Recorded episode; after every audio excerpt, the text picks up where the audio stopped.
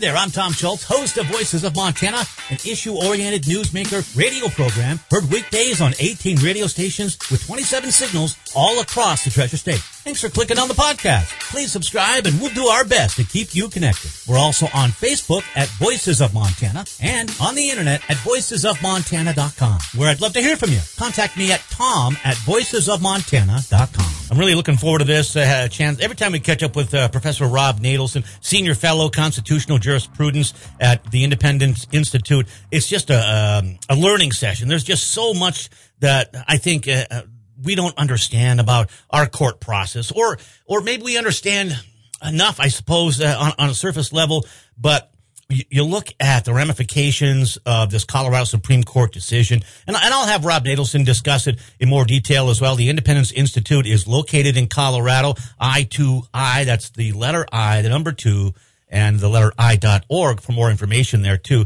Uh, and this just came out just the other day. So, Professor Natelson, good morning, Rob. How are you? How's the family? Uh, we're all great, and it's great also to be talking to Montana again uh, and with the great Tom Schultz. Oh, you're you're very kind, and uh, like I say, we're we're very honored to have because uh, it's it's fair, I think, um, and I don't do it enough. But since 2013, you've been the most cited constitutional uh, scholar, or or uh, one of the most cited constitutional scholars by U.S. Supreme Court justices. And there's a there's a long list here. Sackett versus uh, the EPA. We talked about that one here on the air not that long ago. Espinoza versus the Montana Department of Revenue, a Supreme Court case, and and, and the list is here. You can go to the institute and find that. So uh, again, very much appreciate that. I know that this decision came out uh, just the other day, and there's a lot to, to go through here. You probably haven't got um, a full reading on it, a full take on it, but let's just get going. What do you think about this? Well, it came out yesterday, and the decision and the dissents are over 200 pages long. Uh, um, I hit my head yesterday, which many Montanans think may improve the quality of my analysis, but it did prevent me from looking at the case last oh, night, and oh. I've been looking it over this morning. So I can give you a few preliminary impressions, reserving the right to uh, change my mind as I get as I get further into it. You know, um, fierce anti-Trump and pro-Trump people are probably not going to like what I have to say because um, I think the court, to cut to the chase, I think the court's decision is wrong, but I do think there are things the court got right. Um, the um, and and so why don't we just break that out as uh, as as we proceed? And it was it was a four three decision, right? Um, yes, and and four three, yeah. and and to uh, to refresh people's recollection, the uh, the district court in Denver, state district court, had held that former President Trump did in fact engage in an insurrection, but that he was not an officer covered by Section 3 of the 14th Amendment, which is the part of the Constitution that disqualifies from office those people who have engaged in insurrection uh, the court ruled, and I think the court's got a pretty good case. Talk about the district court now, that the president is not a covered officer. That, members of Congress and other officers who engage in insurrection are disqualified, but the president is not mentioned, and there are reason to believe the president is excluded. The um, the, the Colorado Supreme Court reversed on that point and said they think the president is included. That if the president engaged in insurrection, that uh, he's automatically disqualified from office. I I think one of the things that the Colorado court got wrong is that they did not spend much of any time examining the founding era evidence on that. Now, I'm not entirely persuaded by it, but the fact is that there is a lot of evidence that the president is not covered by the 14th Amendment, that it's up to the voters to decide whether a presidential candidate should be qualified or disqualified. And I, I thought that the Colorado Supreme Court, in reversing the lower court on that point, really gave short shrift to uh, to a powerful case that was made that this doesn't apply to a presidential candidate at all. What do you make of the dissent? I mean, maybe um, I've only read, um, you know, reporting on it, so there, there's going to be some picking and choosing in that regard. But um, the reporting does state that uh, the the justices there in Colorado were all appointed by Democrats. It's very much a um, a liberal state, or I don't know, your state. You're, you're opinion of that if that has an, an, effect here. But it was a four to three decision, so uh, uh, there's some, I think, something to peel in or look into that into that. Yeah, uh, it is true that uh, all of the justices were appointed by Democrats. It's also true that the Demo- when a Democratic governor makes the appointment, he's limited by the people that that are forwarded to him by the Judicial Nominating Commission. So it's not like he can go out and get his own people to appoint on the Supreme Court. The Supreme Court is liberal. It is not. Um, sorry if this sounds disrespectful. It is not crazy left the way the Montana Supreme Court is. Um, I mean, there are some areas where the Colorado Supreme Court, I think, goes overboard. Um, and but uh, but it, it's not it's not the situation uh, that you see with the Montana Supreme Court at all. And I think that's reflected by the close division uh, among the justices of four to three, and the fact that the Denver court uh, trial judge, although a Democrat, decided ultimately the case in favor of, of President Trump. Looking into this case again, and it'll quickly probably go to the Supreme Court. Um, the uh, um, I am just, this is one of the judges say, says there about the potential chaos wrought by an imprudent, unconstitutional, and standardless system in which each state gets to adjudicate Section 3 disqualification cases on an ad hoc basis. Uh, that, that statement stands out to me as uh, um, some major implication in this court case. Well, you know, here's, here's one thing I think the Colorado Supreme Court got right. And I think that uh, people forget this they had to be reminded of it by the U.S. Supreme Court three years ago. And, um, and it is this. Presidential elections are conducted at the state level. They're not conducted at the national level. There is almost no power given to Congress or to, or to other federal office holders over federal elections. About the only significant power they have is the right to establish a uniform day for the uh, selection of electors and for the electors themselves voting. This is a state process. And in that respect, the Colorado Supreme Court was correct. Now, this does result in a situation where you could have uh, President Trump disqualified from the ballot in one state and then uh, uh, authorized in the ballot in other states. But that seems to me a good argument for the proposition that the presidency is not covered by this provision in the Fourteenth Amendment at all. Mm. That the pres- that the offices that are disqualified in the Fourteenth Amendment simply do not include the president. But but that's you know unfortunately. Um, Republican partisans tend to talk about federalism and states' rights and so forth, except when it gores themselves. And so when those when uh, you have statements like that saying, "Oh, it's outrageous that the that there's not one uniform federal standard," they are forgetting the fact that this is a federal republic and that and that presidential elections fundamentally are run by run at the state level. Now that having that having been said, Tom, yeah. uh, I do tend to agree with one of the dissents that there was inadequate due process here, and I agree with that on several grounds. First, the expedited nature of the proceedings, while appropriate for a lot of election cases, simply did not give sufficient time or due process for the rather complicated question of whether President Trump engaged in insurrection. Yeah. The second, uh, the second defect I think is even more serious, and that is the use of the January 6th committee's report as evidence. The trial court used it, and I think wrongly, and the um, the Supreme Court relied apparently extensively upon upon it. Uh, the, the, Supreme Court pointed out now, now, a committee report like this is hearsay; it would normally be excluded. Mm-hmm. The Supreme Court pointed out that there is an exception that the court can consider official reports, even though they're hearsay. The, the, the court may consider them as evidence. However, there were no indications of reliability on the January 6th report. Unlike most congressional hearings, opponents were not permitted to bring witnesses. There was no cross examination. Um, Republican supporters of Trump were excluded from the committee. It was one big kangaroo court, and nothing from that from that committee report, in my view, should be admitted into evidence. If they want to demonstrate that President Trump engaged in insurrection, I think that what they need to do is they need to put witnesses on the stand and prove it in court because the January 6th uh, pr- procedure and the January 6th report is garbage. It should have been excluded. To, in my way of thinking, that's probably the single biggest fault in both the district court and the Colorado uh, Supreme Court decisions. Yeah, not a small distinction there as well. Why? Why do you presume, or, or why would you? Um, uh, why do you think the court adopts that that committee report like that? I don't know. I mean, um, uh, I, I, I honestly don't know, yeah. but I I can only speculate. You know, we increasingly increasingly live in echo chambers. We live in conservative echo chambers where we don't hear liberal views that much, and we live in liberal echo chambers, echo chambers where we never hear conservative views.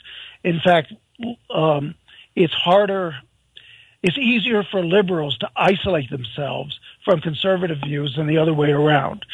And um, if you are a liberal Democrat and you're living in a, what is now a, a solid blue state, Colorado, it's really easy to believe that uh, that there's no case here, that there's nothing on the other side, uh, that that. Um, uh, but let, let, me give you one example of, of where the court went wrong. The court mentioned that President Trump um, called on his supporters to fight, to fight for their cause, and the court took that literally, like you know, fight with weapons. Even though President Trump specifically said, "Let's proceed patriotic and patriotically and peaceably." So, but uh, if, if, you watch the second um, impeachment proceedings, President Trump's lawyer put together a video that showed clips of Democrat um, office holders using the term "fight, fight, fight, fight, fight, fight" over and over.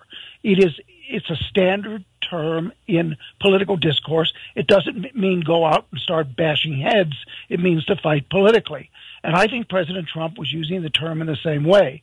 But again, if you're living in, an, in, in a in a liberal echo chamber, it's easy to believe the worst about the guy, and and to assume that even though people like Nancy Pelosi use the word fight metaphorically, that, that President Trump is using it literally. So that's only a speculation on my part. Mm-hmm. I can't get in the heads of these justices. I don't know them personally, uh, even though I live in Colorado and I'm admitted to the Colorado bar. Uh, and so I can't really speculate as to what their thoughts or motives are beyond what I've done. If, um, if people assume then um, that this is uh, politics at the court level, um, I, I, suppose that's a fair and justifiable assumption. Uh, given this, uh, uh, do we see more and more of this? Is is this just the epitome of politics at the at the uh, judicial level? Well, um, it depends upon what you mean by politics. Yeah. I wouldn't assume that any of the justices are, you know, scheming in their chambers. We're going to get Trump off the ballot. We'll get him off now. You know, ultimately, this isn't going to make a difference anyway in the election because the, the, the chance of President Trump carrying Colorado is precisely zero. I mean, this is a really anti-Trump state. Even many Republicans here can't can't uh, stand him. And in 2016, the entire Colorado delegation did what they could to try to deny him the nomination. So there's no chance he's going to win this state. And so this, this is not going to make any real difference to the election other than to make President, uh, President Trump more, uh, more, more, um, uh, popular. So, but I, but I don't think they're in there uh, scheming, talking about how we're going to get him off the ballot. I think it has, it's a frame of reference issue. You know, if you live in the liberal, um, bubble, which it's so easy to live in the, these days, it's very easy to believe from little bits of fragmented evidence that President Trump engaged in an insurrection. Um, there was a, um, there was a, a point made in the case that it's indisputed that you know hundreds of people forced their way into the Capitol. Well, maybe, but it's not it's not undisputed because you've got you've got extensive video showing that um, that people were admitted the, into the into the Capitol by the Capitol Police. That they didn't force their way in. Some did, of course, but many, many did not. The court didn't even mention that fact. Rob Natelson. We know him, senior fellow constitutional jurisprudence at the Independence Institute, but formerly taught at the University of Montana, Professor Rob Natelson, and also um, was sort of an anti-establishment uh, candidate in, in, Montana for, uh, oh gosh, I, I forget the years uh, ran against uh, Governor Marc Racicot in his second term, and then also this was in primary, and, and then Judy Martz. Um, Montanans for a Better Government is that still around? By the way, Rob, I don't think Montana's for a Better Government is still around. You know, some people have have compared me to Donald Trump uh, in in the role I played in in Montana. You I know, think I it's fair. as an anti, I did run as an anti-establishment candidate, and I was you know, they, they just threw everything they possibly could at me including lawsuits and uh, uh, vandalism and uh, mudslinging, yeah. and on and on and yeah. on, attacks on attacks on my family or threats to my family. But we got through it, and one of the things that I am proud of is that we did succeed in uh, making Montana more conservative. Yeah. Uh, previous to that time, you know, a lot of people think uh, Montana years ago was a conservative state. Montana was not but Montana is, and I think it's partly because of the work uh, the work that we did in the in the 1990s and early 2000s. I think also some of the some of the consciousness that's been raised regarding the Montana Supreme Court and its truly radical uh, and self-serving course of decisions. Uh, I, I first started talking about that in 1999 and did so through 2002 when nobody else was. Now most people realize that we have a problem with the, with the Montana Supreme Court.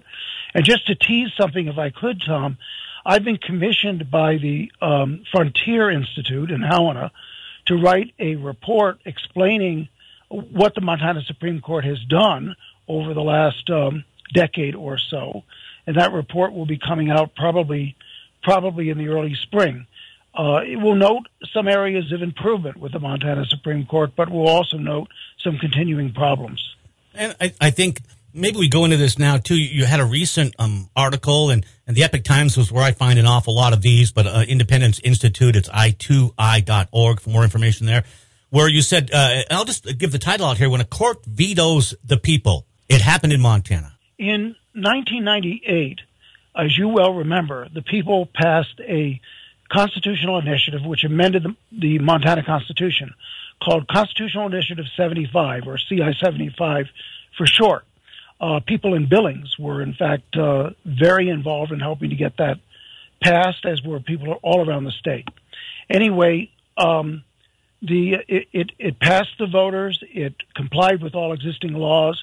The Montana Supreme Court took a case brought by a group of special interests shortly after the election and without any district court hearing, without any factual hearing, declared CI 75 unconstitutional, even though the people had voted on it, according to rules that the court made up and applied retroactively on the election.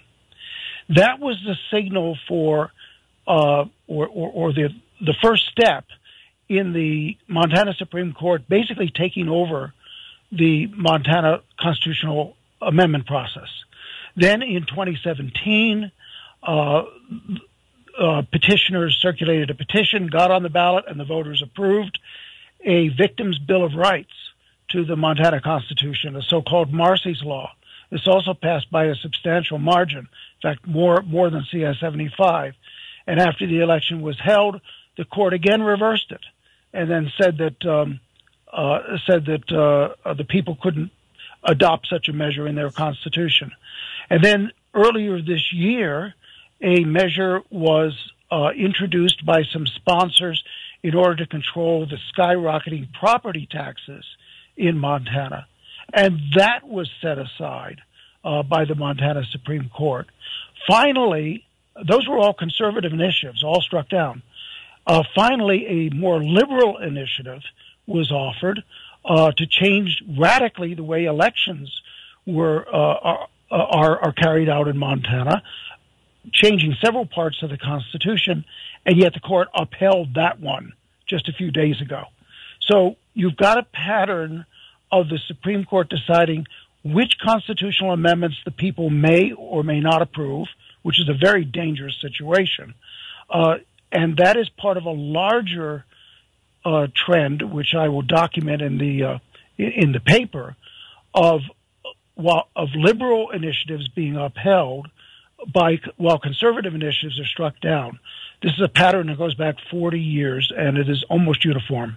And this is where I look at things like this, and this is why I, I, question where politics has entered. And I see this Colorado Supreme Court decision sort of like that, where they, they made this decision, then they stayed the decision immediately. I suppose that was a prudent uh, step, uh, but it, it, just it seems to me like they were just uh, at that point still kicking the can down the road. When you compare the Colorado Supreme Court decisions and the Montana Supreme Court decisions, and both courts are liberal it's much easier to deduce political motivation in the Montana Supreme Court decisions than in the Colorado Supreme Court decisions. Mm-hmm.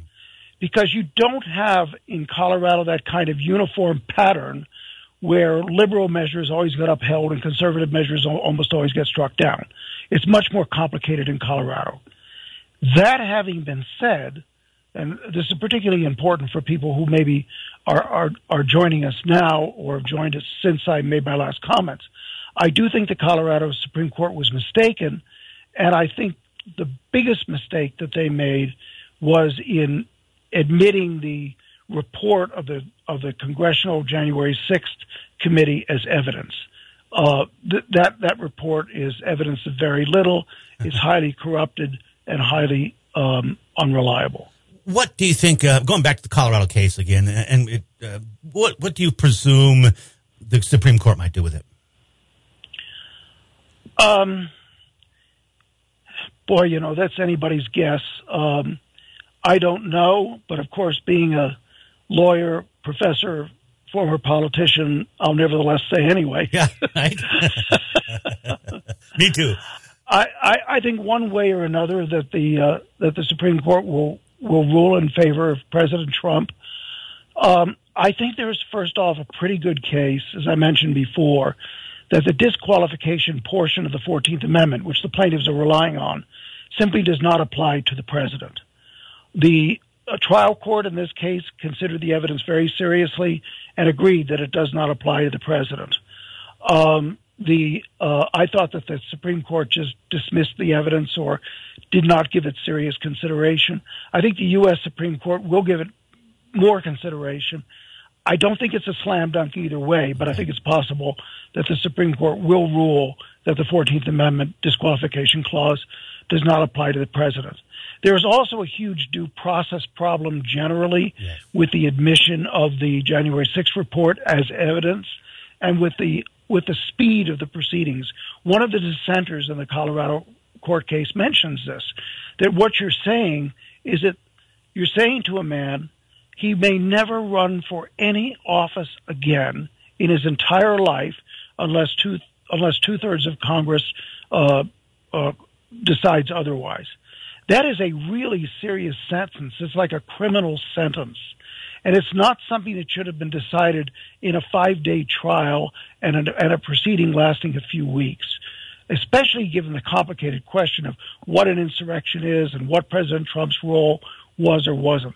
So I agree that while while I think that the plaintiffs in this case did comply with the Colorado statute, I think applying that that expedited procedure in the Colorado statute to this case uh, is a denial of due process, and I, I think that um, I think that uh, the Supreme Court may very well agree with that. With Rob Natelson, Professor Rob Natelson, former University of Montana professor, actually uh, taught uh, uh, school, I think, at three different universities constitutional law, constitutional history, uh, noted author as well. Gosh, I don't have it all in front of me here, Rob, and I, I apologize for that. What's the name of, uh, of, your book, The Constitution, what it really says, or something like to that effect? I've got two books. Uh, well, I've number more than two, right. but the two books that might interest people would be first the original Constitution, what it actually said and meant, uh, and then um, a book on the amendment process called the Law of Article Five. Yes.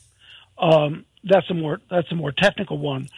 They're both available on Amazon, and the original Constitution book is available at BarnesandNoble.com as well. What's it like to have? I think I asked this question, but um, you've been your research has been cited uh, 39 times in 11 separate U.S. Supreme Court cases. Uh, you got you got to get it right to to have the U.S. Supreme Court uh, mention your name in a document like that. Well, that's one reason, Tom, I was so cautious at the beginning of this show when you started asking me about the Trump disqualification case to say that, yeah. Uh, yeah. you know, I'd had just an hour to go through a 200 page opinion and please uh, remember that I, I, can change my mind. These are first reflections. There's a couple of things I noted. Uh, some some new publications, the false doctrine of inherent sovereign authority. I'm going to look into that. But there was one here that um, is is a pending publication that talks about states having war powers. And then as we see what uh, the governor of Texas is doing and enacting to try and counter an open border as he sees it, um, I think it's a, it's a, a pertinent. What what are the states' war powers? Well, you know, most people think that the power to wage war is exclusively a federal responsibility, that states have no war powers. Uh, but that's not true. And if you read the Constitution, you'll see that the states retain the ability to fight what international law scholars call defensive wars. States have the right to battle insurrection. They've got a right to defend themselves against invasion. So the situation at the border um, led a co-author and I to ask the question, well, exactly what does it mean that a state can fight defensive war? And is this situation at the border really an invasion, as the Constitution uses the term? Well, uh, we wrote this article. It's, it's peer reviewed. It will appear in the British Journal of American Legal Studies out of the University of Birmingham in England, although to be freely available in the United States. In fact, I'll post it on the Independence Institute website when it's published. Um, and what we found is that the state power to wage war is actually quite extensive. That what is going on at the border in large uh, degree is an invasion, and that uh, Texas, Arizona, and other border states would be justified in doing a good deal more than they're doing, including, get this, fighting the cartels and even making a preemptive attacks into Mexico. Mm. Now that might not be advisable to make preemptive attacks into Mexico, but they seem to have the constitutional power to do that.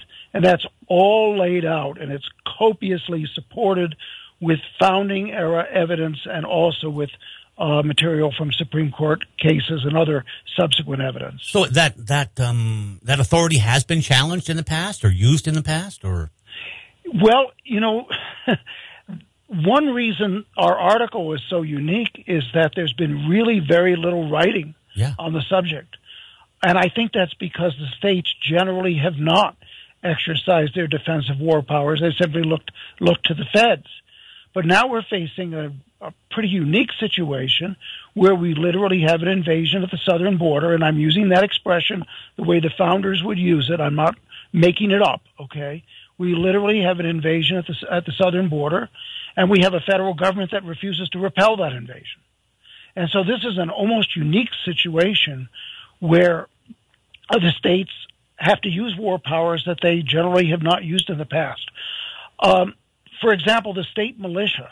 Uh, the state militia uh, consists in part of the National Guard, and the federal government could na- uh, nationalize the federal guard to a significant degree. But states could actually institute a draft Texas Governor Abbott and the legislature could say, we're going to have a selective service in the state of Texas. We're going to sign up for the Texas Armed Forces and we're going to repel the invasion.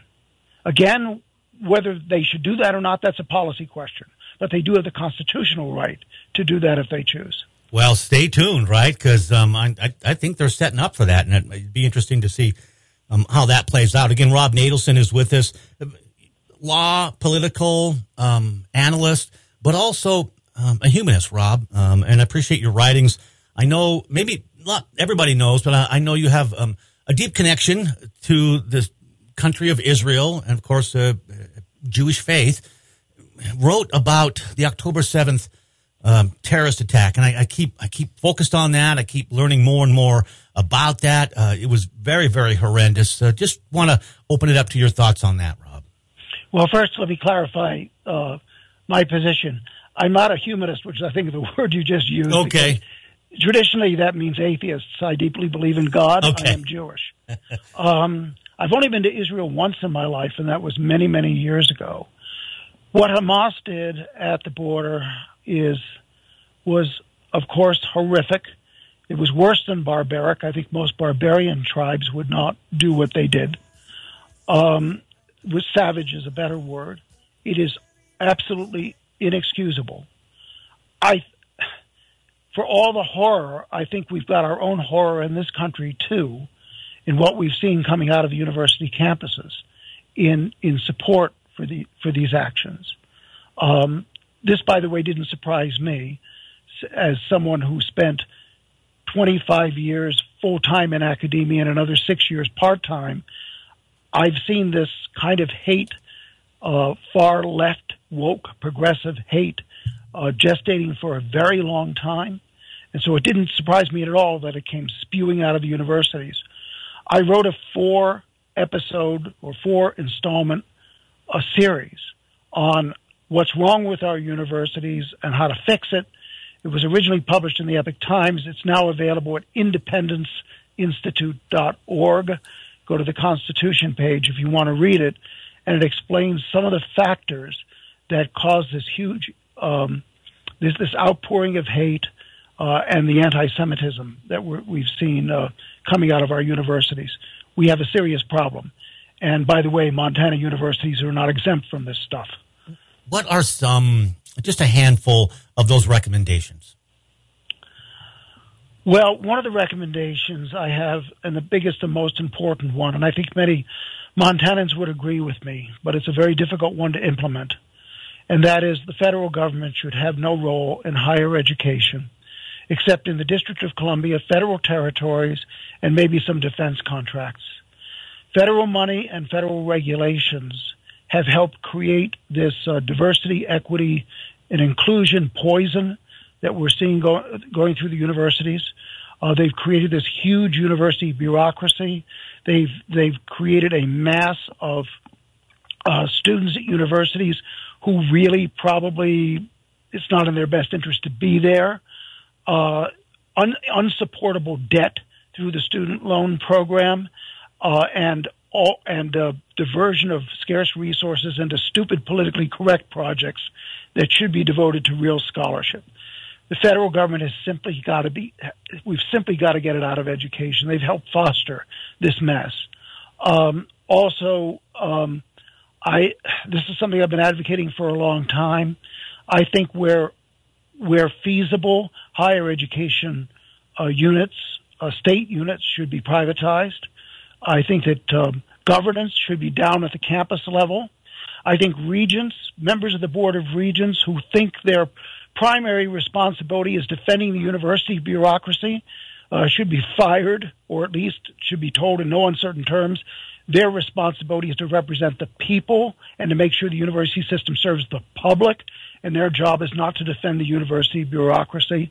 Uh, and then, then, and then there are uh, a number of others, and one important one is simply uh, for officials to enforce the law on university on university campuses, uh, just like they enforce it elsewhere. Too often, we see university campuses given a pass, uh, allowed to uh, suffer a degree of lawlessness that would not be permitted anywhere else in society.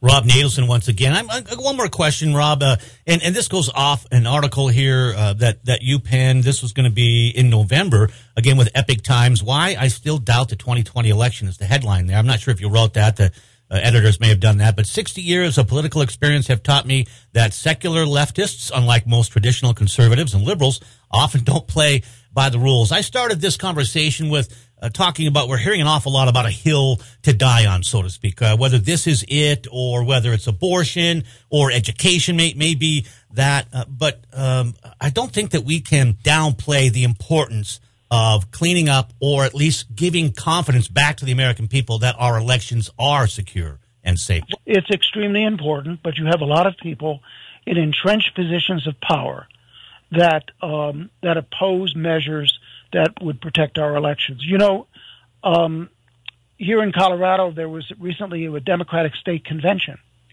And for you to get into the Democratic State Convention and vote, guess what? You had to show a picture ID. But those same people opposed the use of a picture ID at the polls.